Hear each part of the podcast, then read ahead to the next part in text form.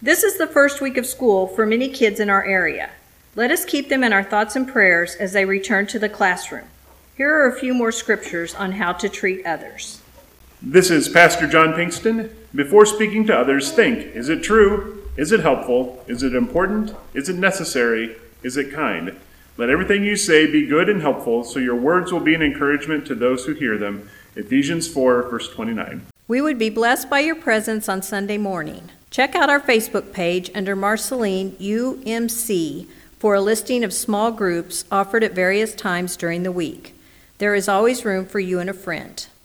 Call the church office at six six zero, three seven six, two four four four for more information. Have a great day, and God bless you.